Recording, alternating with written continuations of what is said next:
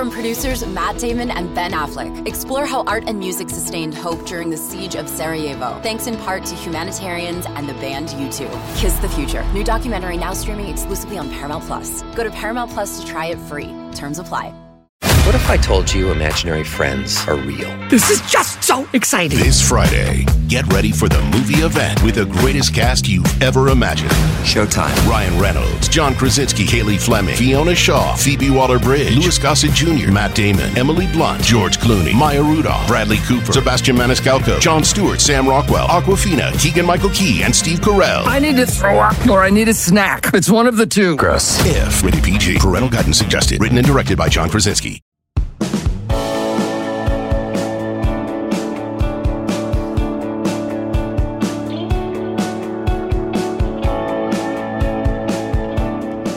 America's college football show jam packed tonight, as Uncle Jimmy would say, down in Lineville, Alabama. If you start at quarterback for the University of Alabama, your word is gold. Greg McElroy started for quarterback for Alabama. His word sounds like this. If you're covering the sport the right way, like Josh Pate does, I'm going to listen to your show. I'm going to support you.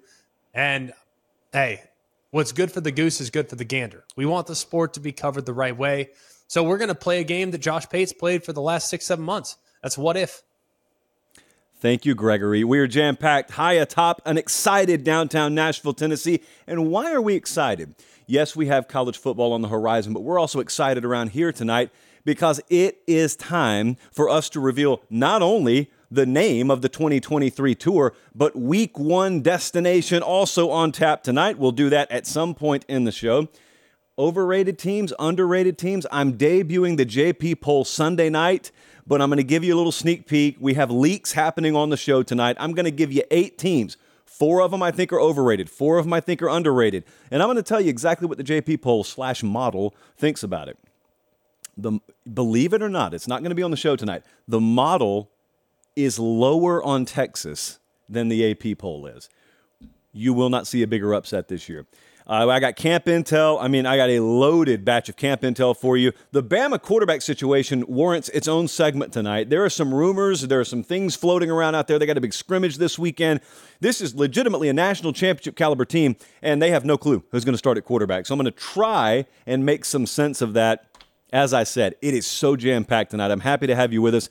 Waxahachie, Texas is tuned in, and it's not even Chris Hummer. So we got at least more than one viewer there. Milton, Florida, Louisville, Kentucky, Salt Lake City, Utah. We appreciate you guys so much. Just a little heads up, and then I got to get moving because we got a lot to get to. Sometime in the next seven days, the Pate State store is opening, and I'm not announcing it. It'll just happen, and it'll be there, and I'll probably send you a little heads up on the socials. We got some good stuff in there some limited supply stuff, but some good stuff in there. I would just encourage you guys to be watching the live show Sunday night. That's all I'll say right now. Camp Intel everywhere. Stuff is starting to happen. Uh, roster moves, depth chart moves are starting to be made. I got to start at Penn State. So, getting a good batch of intel from State College, hearing really good things about their tight end room. Wouldn't be the first time they've had a good tight end room up there, but they lost Brandon or Brenton Strange to the NFL. So a lot of times in preview magazine season, everyone's about who you lost. And there may be some names like Theo Johnson, for example. People have watched Theo Johnson there before. And make no mistake, they expect big things from Theo Johnson this year. However, Tyler Warren is the name I want you paying attention to. If you're watching Big Ten play this year, if you're watching Penn State, West Virginia, week one, there are people close to the Penn State program who think Tyler Warren is probably the best kept secret there. He played last year, but he played with, I think it was an undisclosed injury. He's full go. Uh, he is a mismatch. Theo Johnson and Tyler Warren both make up a really, really good and probably underrated Penn State tight end room. Keep an eye. I believe number 44 there, Tyler Warren. Keep an eye on him. We, we're already really high on Penn State this year. I have not given out our Big Ten predictions quite yet, but He's one of many reasons why. What's happening at Kentucky? I caught some grief today. I caught some flack because I said, out of all the teams, I mean, every one of them, guys, out of all the teams that I've gotten intel on in college football, there is no program where it sounds like things are going better than expected behind the scenes uh, than Kentucky. Hearing a lot of good things out of Lexington. So you know Devin Leary's coming in and he's starting at quarterback for them and he's replacing Will Levis. Now, again, Preview Magazine culture would lead you to believe that a program like Kentucky, quote unquote, cannot lose a guy the caliber of Will Levis and just keep on ticking. Well, I'm going to do you one better. And I'm not alone in this, by the way. There are people really informed around that program who feel the same way. I'm going to suggest to you they could lose Will Levis and improve at quarterback. Now, it doesn't just have to do with Devin Leary. I'm going to get to him in a second, but bringing Liam Coen back as your offensive coordinator also has a lot to do with this. But let me talk to you about Devin Leary. So, Leary comes in from NC State. He started like a million games. He looked good in the spring, but he was kind of like a quiet sort of leader in the spring. Uh, he's really emerged, man. Like fall camp, could not have gone better. It's probably been a better than best case scenario as it relates to what Kentucky thought they were getting in Devin Leary and what they have gotten in him. They haven't played a game yet. I know they're 0 0. I get everything that you're saying to me in the replies. I can predict what the comments are going to say already. They hit a grand slam. Can you imagine if Devin Leary was in Tuscaloosa, Alabama right now, for example? Kentucky got him. There's a world where Kentucky gets the best quarterback play in the SEC this year and I'm talking about pound for pound, all things considered. There's a world where that happens. Um, so that means there's a world where Kentucky's really good. I think their offensive line has come along probably as good or better than they thought it would. Again, getting Liam Coen back at offensive coordinator means a lot here. Uh, but Aaron Gershon has given us a lot of really good feedback over at catspause.com. That's our Kentucky site for those interested in the 24 7 sports network keeping all of your eligibles alive is always really good feedback you get on the offensive side. Like when you're trying to compliment a quarterback and you're looking at him in fall camp and he hasn't ever played for you before, when when offensive minded people say things like he keeps all of his eligibles alive, it just means he keeps his options alive. He's really good about progressions. He's really good about checking down. He's really good about spreading the ball around, doesn't get too fixated on one target. They got a really good quarterback at Kentucky this year.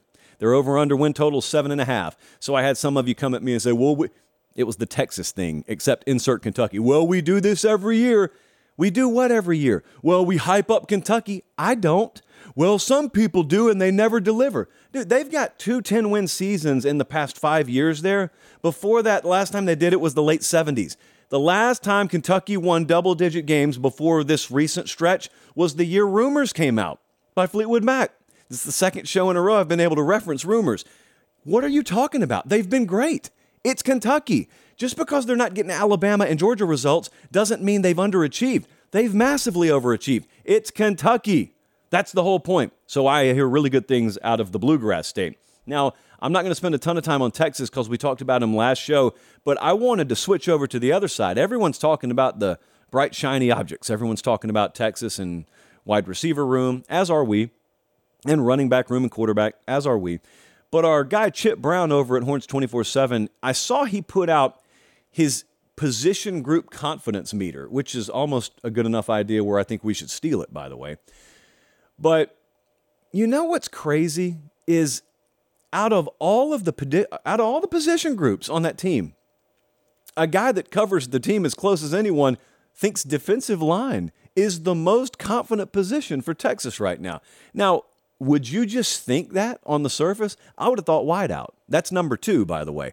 So, Texas, when you think about them in your mind over the past few years, what do you think about? Because I think about them not being able to stand up for four quarters defensively. I think about them getting thrown on a lot. And yet, what have we been talking about? On this show, at least, we've, we've talked a fair amount about the offense, but I told you, and I'll tell you again because it's the feedback I keep getting it has not been easy to run the ball in those Texas practices, and I don't think it's because their offensive line is terrible. I don't think it's because that running back stable is terrible. I really think they've improved massively the kind of bodies they have on the lines of scrimmage, specifically on the defensive front, and starting to develop depth there as well. They haven't had that. Folks can casually tell you all they want to. Oh, Texas has always had talent. We've gone over that. No, they haven't. Not like this, they haven't. So Offensive line, I, look, I think offensive line is going to be okay for them. I think they're facing a really, really overwhelming unit at times in practice. And so the feedback we get right now is it is not easy going trying to run between the tackles against that Texas front. Let's keep an eye on it. Let's keep an eye. What about West Virginia?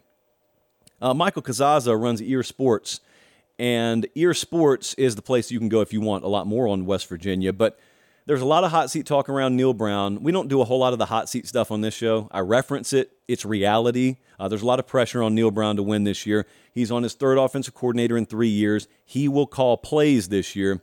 They haven't been a great portal team. Uh, the reality is, West Virginia is probably going to have to be a great portal team. They haven't been, maybe until now. And I'm skeptical, maybe until now they feel like they probably hit better in this past cycle than they did the past few cycles. Devin Carter was a guy they got from the portal who will probably be uh, number one receiver for them, or at least an integral part of their passing offense. He was the number 72 ranked transfer. He was the number 15 wide receiver. He came from NC State. So he headed out when a lot of the other guys headed out. Uh, they got a couple of D, uh, DBs, Anthony Wilson, uh, Beanie Bishop. Beanie Bishop, really good name. Possible all name candidate there. So if West Virginia hit on those guys, it's no guarantee. It's, it's not like all of a sudden you sound the upset horn against Penn State in week one. But those kind of guys could be the difference in five wins versus eight wins, and Neal Brown being there next year versus him not. So that's something to keep an eye on. And at Ole Miss, I didn't want to get past this before mentioning Michael Trigg was their number one tight end last year. And Trigg's running with the twos, or at least he has been the last few practices. And that's because Caden Prieskorn is running with the ones. And I say that name very delicately Caden Prieskorn.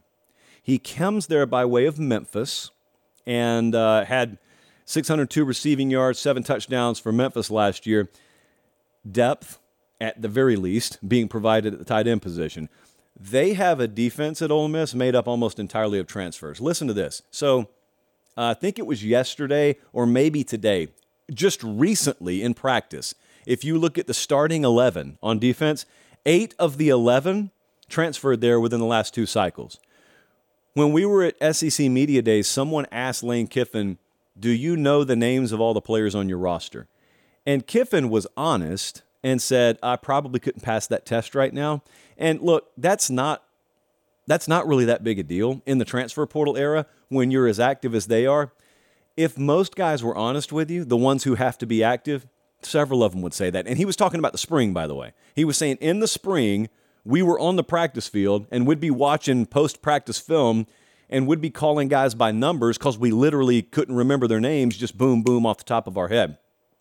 Uh, Franklin, by the way, is so I'm looking at Zakhari Franklin not practicing because I remember back in the spring, this is still Ole Miss. I remember back in the spring, they had to dismiss Chris Marshall and they they were needing help out of the portal at wide receiver. And so they got Franklin, and he figured to possibly be a number one for him. He hasn't practiced. So it's not like an immediate crisis right now, but you got, you know, you got chemistry to build, hopefully. You got Jackson Dart still running with the ones at quarterback for those not keeping track. So there are a lot of things in a state of flux right now as it relates to Ole Miss. And that's what, again, as Meemaw said, that's what, that's what God invented fall camp for. We need to give away a chalice right quick. This has been going great. This has been going wonderfully. So, uh, a chalice of supremacy is earned when you support the show in a very, very public manner and when you promote the show in a very, very public manner. Maybe we should send McElroy one, by the way. But tonight, tonight we're sending a chalice to our buddy Nathan. What has Nathan been up to lately in his life? Well, he's been moving from somewhere in Indiana to somewhere in Utah. He provided the GPS screenshot as evidence. He said, I'm moving cross country and I put subscribe to Late Kick all over my car. Is this chalice worthy? Well, Nathan, paper pop. Chalice on the way, my friend. DM me your shipping info and Jesse slash New Meredith, whoever gets here first, will get on that and we'll get a chalice sent your way. Thank you guys so much. The, um, the August of Chali giveaway continues on the Sunday night show, and I appreciate it. I've seen a lot of you. I can't give one to everyone. I've seen a lot of you, and I sincerely appreciate it. Make sure you like the video, by the way, if you're watching live here. A growing audience as we speak. Let's do some what ifs here. What ifs have hit chapter 27, and they're getting more and more creative, as evidenced by this first what if tonight. Not quite sure what level of boldness this would be, but Dylan said, "What if a team not named LSU or Alabama or Texas A&M wins the SEC West?" Well, it would be an earthquake in the SEC. It would be an earthquake in the college football playoff picture. We are, of course, left with either Ole Miss, Auburn, Arkansas, or Mississippi State winning the division. That means one of those teams play in Atlanta. Auburn's played there recently. Obviously, none of the others have been there recently. So, number one, I think about who's waiting for them in Atlanta. Probably Georgia. And you would probably suggest that that means someone's being served up to them. Again, that's all probably because that's what August is about. Who would you think it is, though? Just for fun. Would you think it's Auburn? Would you think Ole Miss just struck lightning in a bottle or found lightning in a bottle over there in Oxford? Uh, you know my proclivity for loving Arkansas. Love them. But I felt a little Mississippi State energy on this. Mississippi State is the one that gets LSU and Bama at home. They don't play Georgia in the regular season. They get Ole Miss at home at the end of the year. And really, nothing is known about them, which is ridiculous because you should know everything you need to know about them. And I'm speaking as I'm speaking as the future college football commissioner who tries to know all about every team. I'm saying the public is out to lunch on Mississippi State. It's one of the most underrated teams in the country. I'm going to talk to you about them later in the show. No one knows anything about them. And like 18 or 19 of their returning starters are going to be seniors this year. It's wild. Also, you got like a, a 15 million yard career passer who's returning at quarterback, and people are like, oh, Mississippi State, hmm, kind of enigmatic, don't know much about them. They'd probably be the one that pulled this off if someone pulled this off. It's a stretch, I'll grant you that. But if someone did it, maybe it's Zach Arnett. Oh, by the way, that's the story of the year. If Zach Arnett takes them to Atlanta, you know, we saw Brian Kelly do it out of nowhere last year. Maybe it's maybe it's Arnett's turn. Next up, this one gets a little this one gets a little spicy. Braden said, What if Florida State trounces both Miami and Florida in November? Point spread alert. We got them for you. FSU is minus 15 at home against Miami. That's in week 11. So over a two touchdown favorite. In week 13, they are favored by nine on the road against Florida. Those are current lines. You could bet money on those right now if you wanted to. Not quite Ramen Noodle Express material yet, We'll see. What does trounce mean? Is it two touchdowns? Well, if it is, you just pushed basically against Miami. Like that's not out of the realm of possibility at all. And you covered, but even not significantly against Florida. Uh, FSU is favored pretty much to do this. So if they do it, I guess they lived up to expectation. That's the funny thing about expectation. All of a sudden, you have to live up to it when it's higher.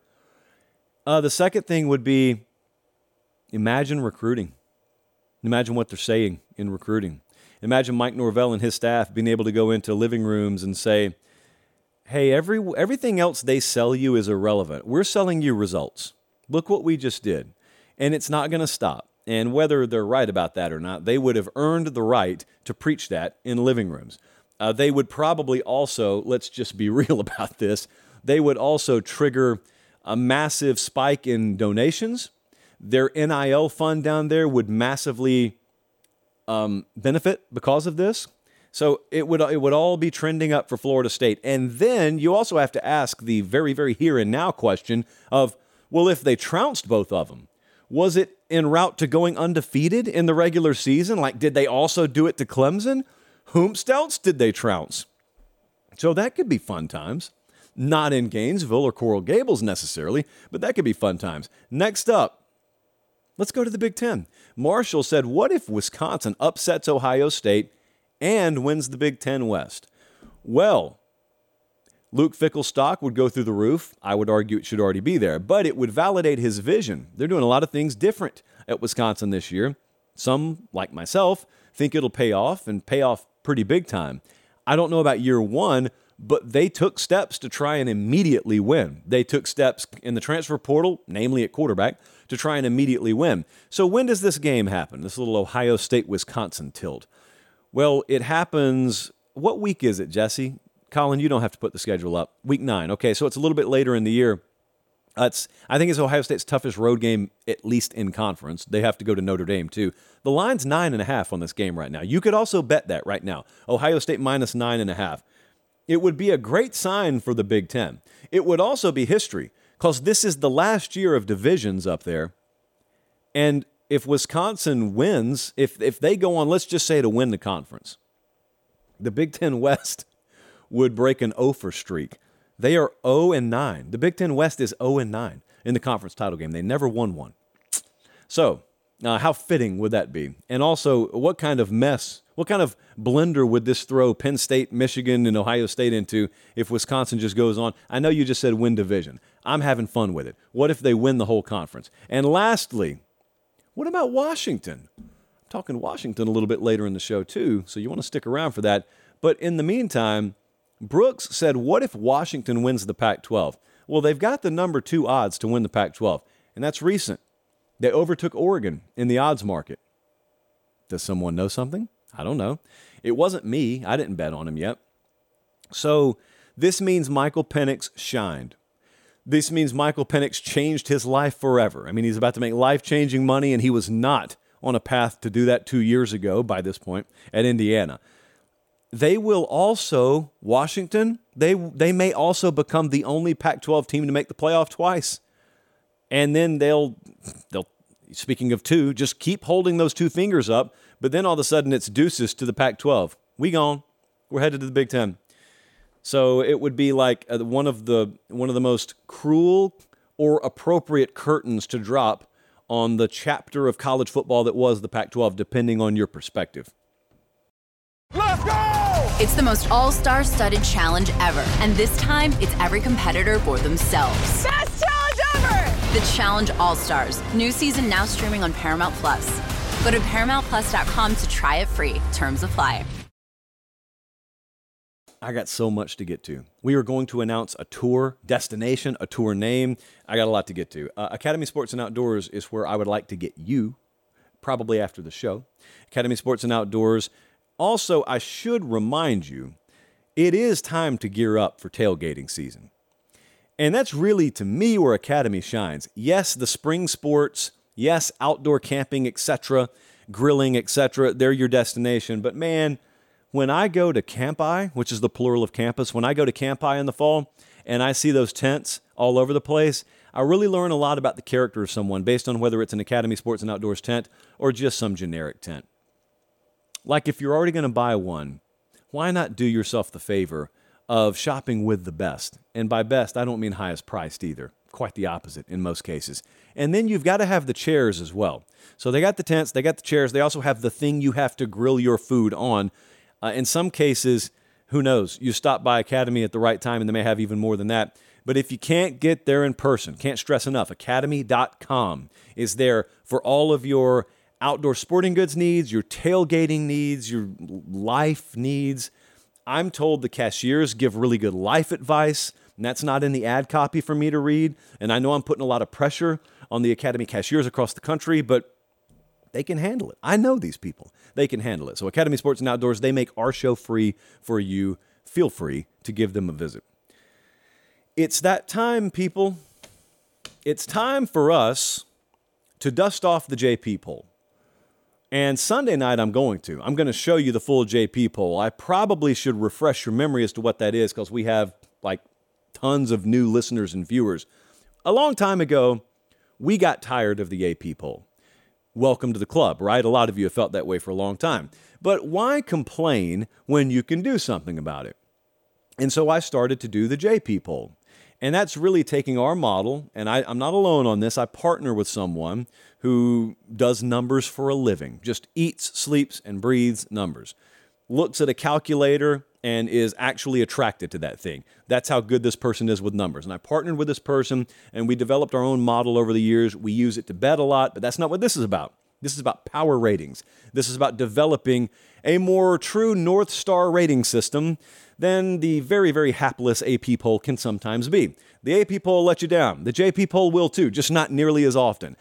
Thus our motto. So, what I wanted to do is Sunday night, I'll debut that whole thing. But tonight, I wanted to give you four teams that I think are underrated, AP poll compared to JP poll, and I wanted to give you four teams that are overrated in the interest of fairness. AP poll versus JP poll. So, Colin, here's your endpoint paper stack. Let's look at the AP poll. Let's compare it to our inside baseball JP poll, and let's talk about most underrated teams in the country. Out of all the teams in the top 25, where the AP disagrees with our model the most, the Oregon Ducks are the most underrated team in the top 25. The AP has them at 15. You know where the model had the audacity to rank Oregon? The JP poll has Oregon at number five. Five, people. I said five, as in on the precipice of playoff contention. Uh, that's the biggest discrepancy.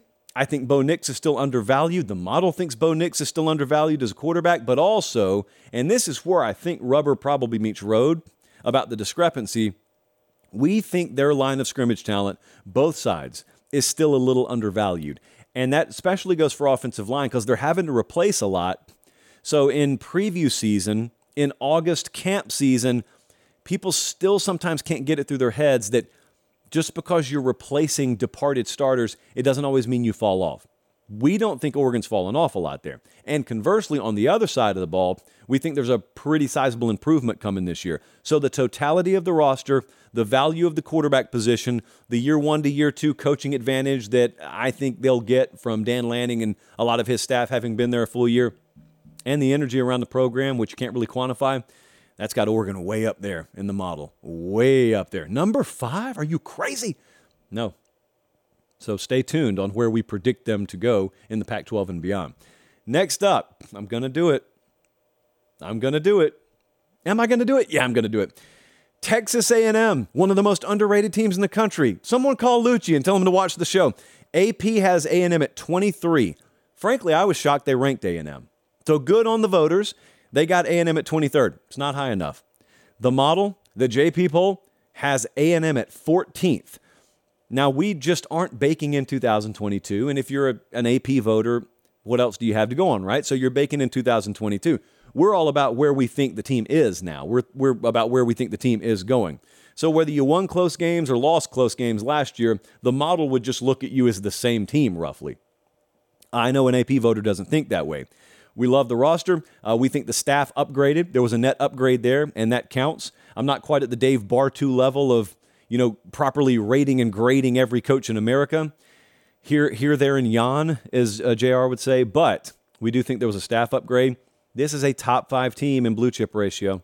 It is a top five roster in college football. I know the record was bad last year.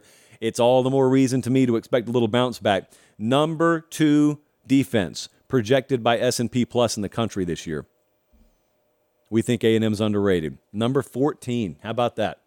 Again, you want story of the year potential. There it is, right in front of your face in College Station. I'm staying in the SEC West, and this this is where it's time to crack the knuckles a little bit. Mississippi State's the most underrated team on this list for us. The AP had Mississippi State ranked 40th preseason. We've got them top 25, at number 25, actually. So the JP poll, our internal model, has Mississippi State as a top 25 team. This is one of those classic logo and schedule flaw in logic conundrums. We don't have an acronym for that right now, but we should. So the logo Mississippi State automatically has a connotation. People are, are not apt to believe in it blindly. The schedule is something that never should enter the equation when you're ranking a team. And that goes a little something like this ah, where should I rank Mississippi State? Well, let's look at their schedule. I think they'll go seven and five. That's irrelevant, totally irrelevant. It, it, whether they play a Connecticut high school schedule or they play in the NFC West, they are the team they are. So in power ratings land, we couldn't care less who they play. Uh, because that it's a variable that shouldn't be baked into the quality of team they are. Imagine this though, when you want to know to me how flawed the doubt is around Mississippi State, I want you to imagine a more established ACC or Big Ten West brand that returns a 10,000 yard career passer, 20 of 22 starters being seniors. They got grown men everywhere. Nine wins last year. Their losses among those four were to LSU, Georgia, that's literally your SEC title game, Alabama, which won the Sugar Bowl, and Kentucky. I think if that team's in the Big Ten West, I think if that's an ACC team, they're in the preseason top 15. They're not there because it's Mississippi State, and I would also be remiss if I didn't mention the, the coaching situation, a very abnormal coaching situation. So I think that's being baked in the wrong way. I think that's a top 25 team. And by I, I mean me and the model. And lastly, why not go to Lubbock, Texas? And I'm going there because Texas Tech is one of the most underrated teams we have in college football this year. Now, the discrepancy is not as big. So the AP has Texas Tech at 26. What a disgrace. The Red Raiders, not even in the top 25. Well, we took care of them. We got them at 21. Models loving Texas Tech, coming off the most wins since 2013. Now, that doesn't necessarily matter when it's baked into this year, but I want to remind you this is not a team that's been left for dead. They showed signs last year. I, personally, think we probably have Tyler Shough rated higher as a quarterback than maybe an AP voter does in his or her mind. And I just want to remind you guys you're free to doubt. It's your constitutional right to doubt a quarterback. It's one of the amendments, actually, according to three year Letterman. And I just want to remind you guys as you decide who to doubt and who not to doubt, Tyler Shough is 8 and 0 in games he starts and finishes at Texas Tech. It gets no better. I guess the health could get better, but the record gets no better. There's an energy around the program, also non quantifiable, unquantifiable, maybe even inquantifiable. They're better than 26. That's what I'm telling you. There, there is dark horse Big 12 title contention energy around Texas Tech this year. And I know that sentence was a little bit too convoluted to put in the hype video, but I believe in Texas Tech, so you can put that in there. However, as we know, with every batch of underrated comes a batch of overrated. So, um, sorry, Colin. Had to reach for the chapstick. Very unprofessional. Still a very low dew point in Nashville. That's about to change. Um, so, these are the kinds of things that I get accused of never doing. Speaking negatively of people. So I do want to I do want to warn you about to say some mean things about some teams. And I just want to remind you, it's not me. Don't take it personal. When good things are said, feel free to quote me. When bad things are said, it's the model. Hold on just a second. Hey, Cole Cubelic, how can I help you, sir? Did you steal my idea yet? I, you don't ever give me ideas. Goodbye. There were some allegations that I was going to steal an idea from Cole Cubelic. Uh, whether that idea has already been stolen and used in the show yet, don't ask me. I'm, I'm, a, I'm a very, very bad source on that. All right, so let's talk about some overrated teams. And remember, if your feelings get hurt, it wasn't me, it's the model. One of the more overrated teams, as it relates to the AP poll versus the JP poll, is North Carolina. The AP has North Carolina at 20th. The JP poll has North Carolina outside the top 25, barely, at number 26.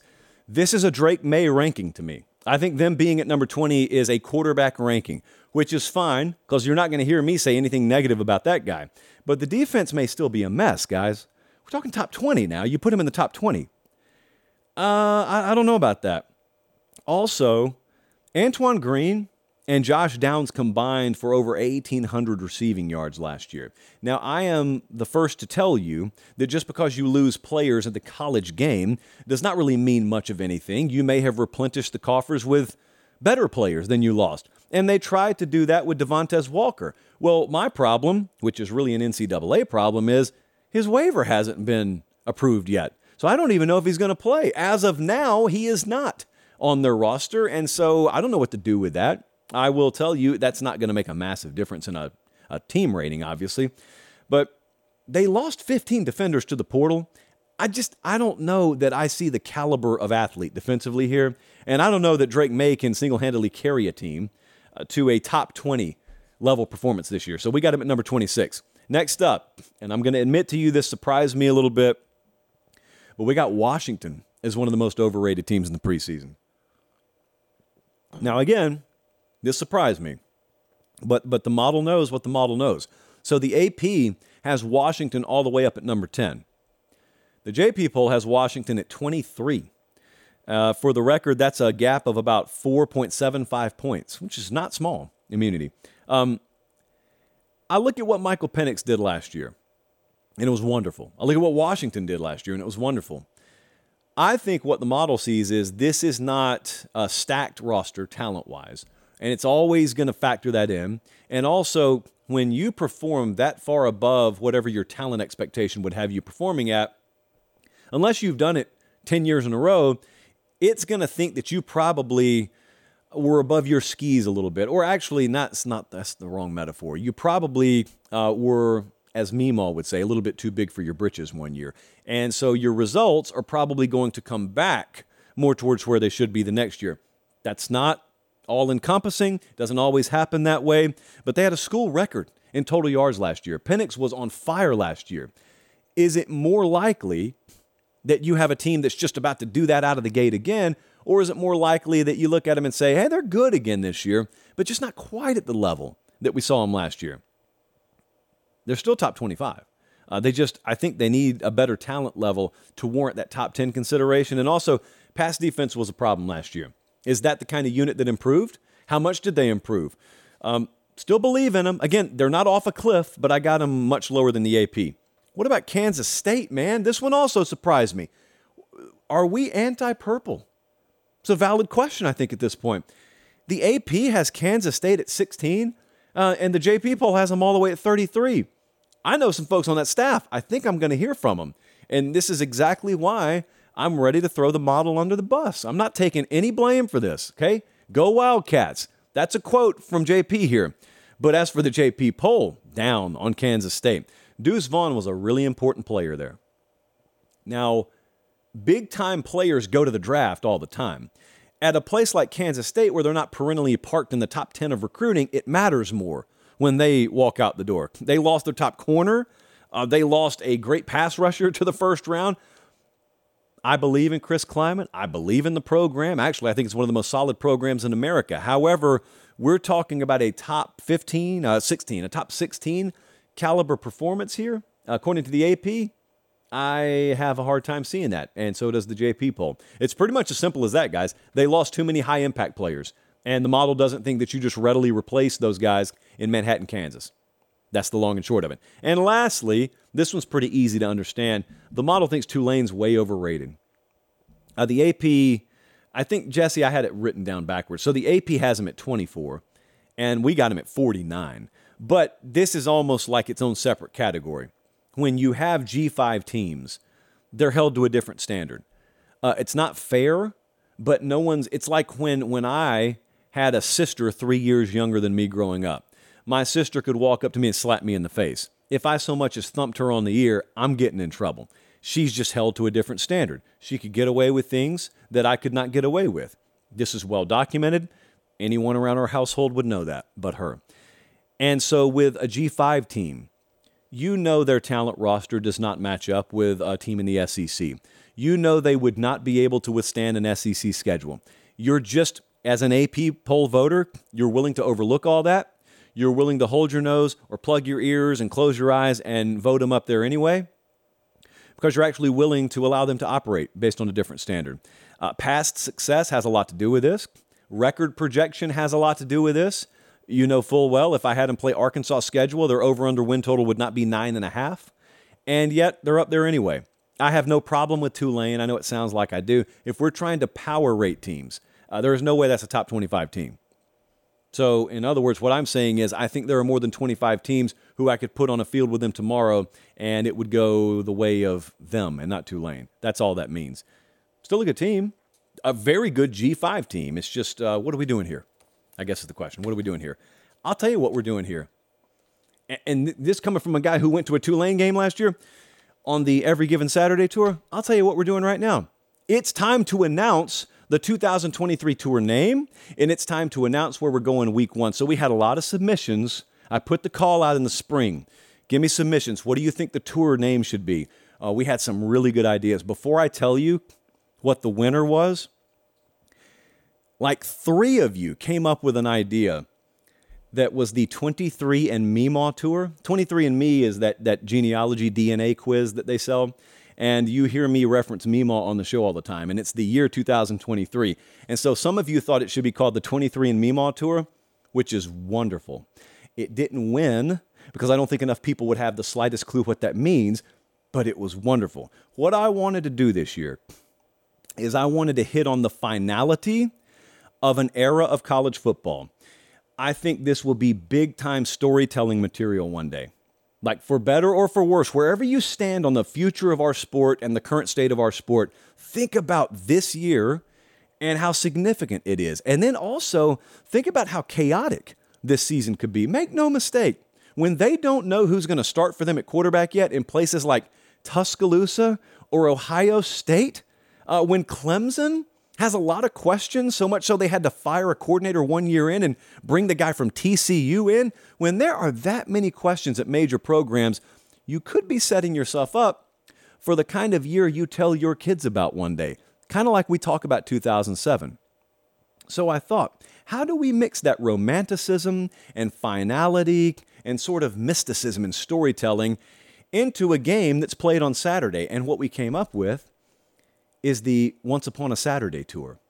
And where I'm going with the Once Upon a Saturday tour in week one is not even a Saturday game. We're headed to Salt Lake City, Utah for week one. That is Florida at Utah. And why are we going there?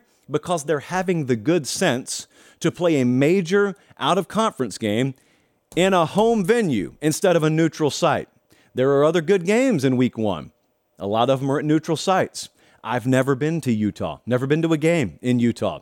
We're going to change that. We get to go to Rice Eccles Stadium. We get to go watch Billy Napier and the Gators, about an eight point favorite, could be seven, could be nine by kickoff. Kyle Whittingham coming off yet another Pac 12 championship out there, just ho hum, another Pac 12 title. This was a classic last year.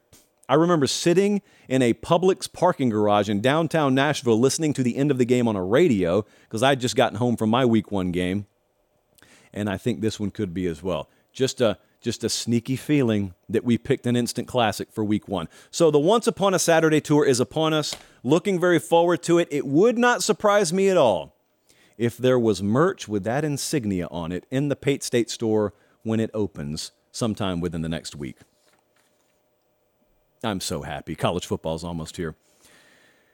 And and yet there is so much left to be decided. So we did the camp intel to open the show, which we do to open pretty much every show in August. We were going to talk about Alabama. I have I have fielded so many questions about Alabama, and I've gotten so much feedback, uh, which led to much of nothing from Alabama. I thought we should do our own segment on this for a second tonight. Uh, Colin, here's a better endpoint for you. Wild, wild times are unfolding in Tuscaloosa because they've got a championship roster down there, except they don't have the slightest clue who their quarterback's going to be. And I, I, mean that. I mean, Nick Saban steps to the podium the other day in a post practice press conference and says, Hey, I've been telling the quarterbacks, force me to play you. He's just begging one of them, please emerge. I, I have recruited my tail off at every other position, and we thought we had this position sewn up. Think about that, by the way, guys. These were not scrubs. Ty Simpson had offers from coast to coast. Jalen Milroe, ditto. Uh, Tyler Buchner as well when he went to Notre Dame. And yet, you want to know what the most frequently texted question to me has been from some people who should know better over the past 72 hours? Josh, is, is Dylan Lonergan going to end up starting for Alabama? No, he's not. But he's a really good player. And I know some of you saw him in that spring game. And he's, for the record, if you don't know who that is, that's a four star true freshman probably probably playing out of his mind right now because there's really not the same pressure on him that there is on those other guys. And I think folks who got access to that scrimmage and folks who have seen the spring game and folks who understand the mechanics of quarterback have looked at him and said, well, if everyone else is a question mark, what about this dude? Hey, if we're going to bite the bullet anyway, why don't we do it with a true freshman? Well, I'll tell you why. Because true freshmen make catastrophic decisions. And on a team that's going to probably be a pretty low margin for error outfit this year, they can't afford that. So, in a world, for example, here's what I'm trying to tell you. In a world where the head coach there, once upon a time, wouldn't even start Tua Tagovailoa over Jalen Hurts, I highly doubt that Nick Saban's all of a sudden rolling the dice on Dylan Lonergan. In time, that guy could be a star. I just don't think it's week one against Middle Tennessee State. So I want to move past that, and if I'm wrong, I'm wrong because uh, I'm not saying he hasn't shined. In fact, quite the opposite. I think he's opened a lot of eyes in fall camp. There's a big difference in opening eyes in the first scrimmage or the spring game and Nick Saban saying, You're my guy. That I don't think is happening there. But they do have a really key scrimmage coming up Saturday. When's the last time you saw Alabama not be a quarterback centric team? Because they were with Bryce, they really were with Mac Jones. They certainly were with Tua. They were with Jalen Hurts, especially in the latter portion, although I would argue that was a little bit different dynamic on that team. But I'm talking about like Jake Coker, circa Alabama. And before you scoff at that, that 2015 team won a national championship. And so I'm thinking to myself, since spring, I've thought to myself, might they have the kind of team that can win regardless of who starts? And if it's really that close, or the competition down there is really that close, I'm thinking to myself, well, who would I go with? And uh, you know, famously, I've changed my mind on this a million times. Now, I'm not on the Tyler Buchner train. Haven't been since he transferred there. Have never thought he was going to win the job. But Jalen Milroe, Ty Simpson, we're no closer really to an answer than I feel like we have been. I think if they started the season today, I think Milroe would be the starter. Doesn't mean much of anything. I mean, that could change. That could change drive to drive this Saturday. But what I will tell you, and I'm going to keep harping on this, is there there are a lot of folks out there, and just someone's going to be really right on this and really wrong. There are a lot of folks out there who doubt that this team can be a championship caliber team because they think there's this massive hole at quarterback. I certainly agree with you if you say they don't have a star caliber quarterback. What I am also confident in is I think they got a legit offensive line. And I keep hearing more and more things to make me more and more confident in that. Like Kadyn Proctor, for example, that left tackle out of Iowa, is going to start for them at left tackle and is going to be a stud. Uh, Ferguson, I think at left guard has really come on. I think they go, like Nick Saban said, about seven or eight deep with guys they feel they can win with in the SEC. And you have not said that in a long time. I think they've been pounding the ball in practice like they hadn't been able to count on doing in a long time. And I think their defensive backs are playing at the caliber, and really linebackers as well, that they haven't in a long time. There's also this understanding, and frankly, I think this is happening at two places. I think it's happening at Bama, and I think it's happening at Ohio State right now, where those teams have known since opening spring camp, we don't have a CJ Stroud or Bryce Young here. But all of us were former four and five stars. So the collective makeup in this locker room is good enough to win a title. Like there's JT Tuimoloau over there in Columbus. There's Dallas Turner down here. They got half a dozen former five stars just at the edge position at Alabama. Those guys, I think, have been aware since spring.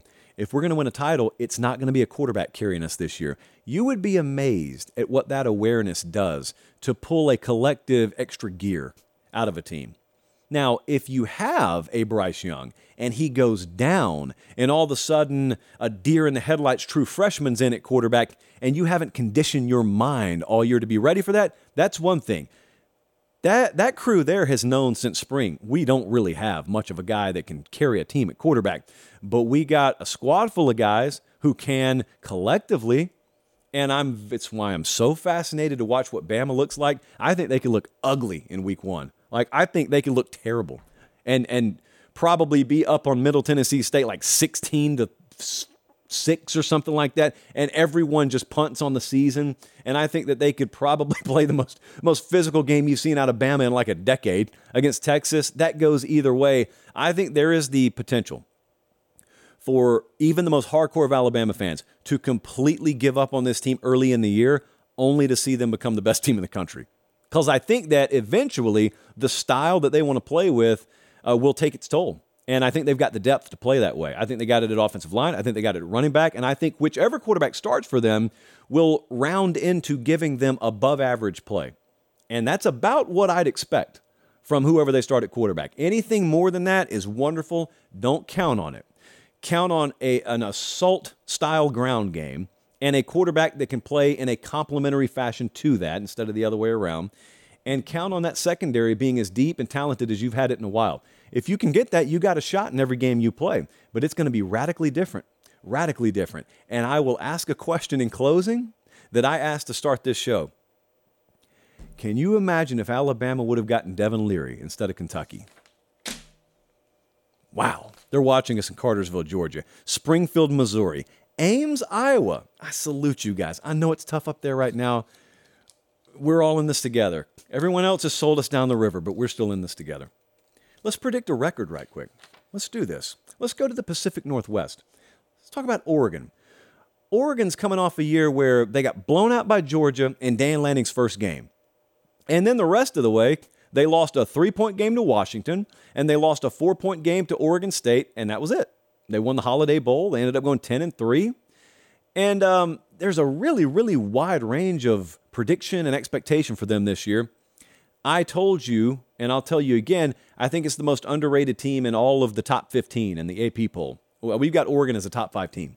The AP's got them number 15. So I think very highly of them. So naturally, when I go with best case out of the potential record scenarios for Oregon, I'm telling you if best case happens, there's an undefeated regular season in the cards for them. 12 and 0 is the best case for Oregon. There is strong disagreement in the building on this, but there's only one microphone here. And you know how much I would love to put Jesse and Colin on air if I could, but we only had budget for one mic. I'm sorry. So I'm looking at Oregon. And I'm asking myself, anytime I want to know best case scenario, I want to know who are your toughest games, obviously. There is no Georgia on the schedule this year. Now, they go to Texas Tech in week two. And that features two of the most underrated teams in the country for me, by the way. But if I look later in the year, because it's a backloaded schedule, if I look later in the year, they go at Washington. They're a two and a half point dog, or two, depending on where you look. They go to Utah, one and a half point dog. They play USC at home. They're favored by two over USC. They play Oregon State at home. They're favored by seven. So if if you're not projected to be any more than a two point dog at any point this year, of course there's a path for you to go undefeated.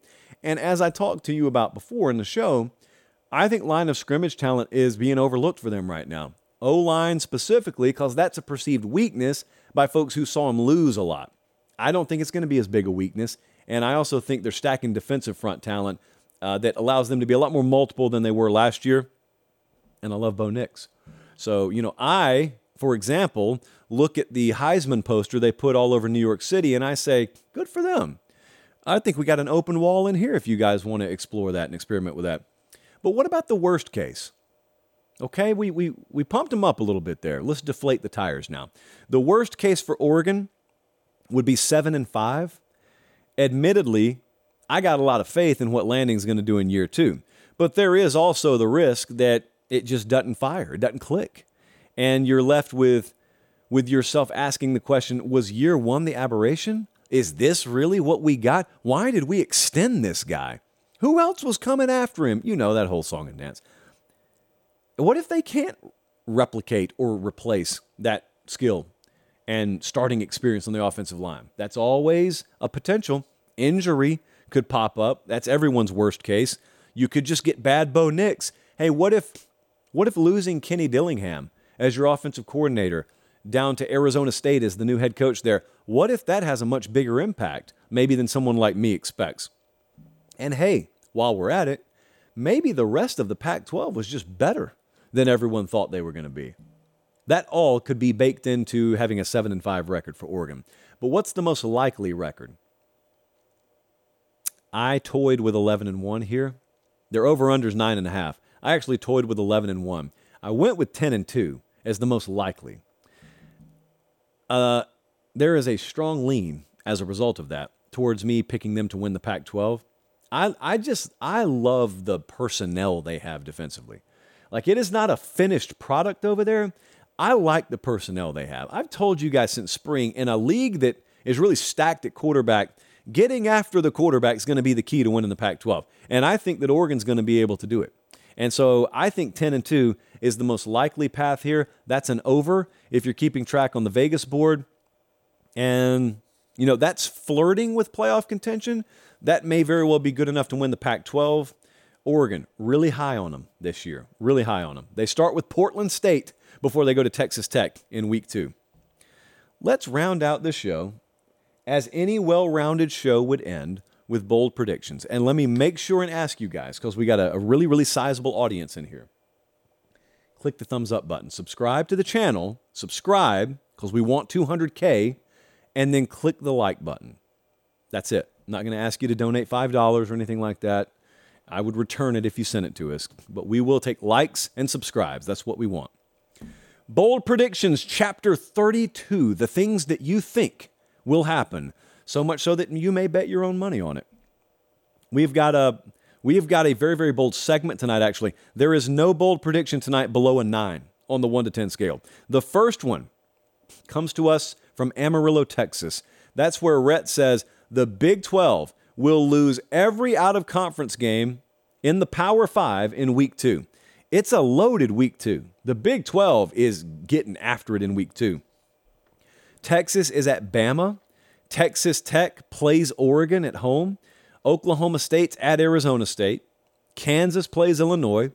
Iowa State plays Iowa. Cincy goes to Pitt. Baylor plays Utah. Big 12's probably favored in two, maybe three of these games. This is a 9.75 on the boldness scale. You're trying to do a six, you're trying to do a seven way money line parlay. Uh, parlays, one of the many tools of the devil. Don't do it, kids or adults. But if you're trying to do it, uh, this one's grading out at a 9.75. I don't know what more to say. It's just tough to do.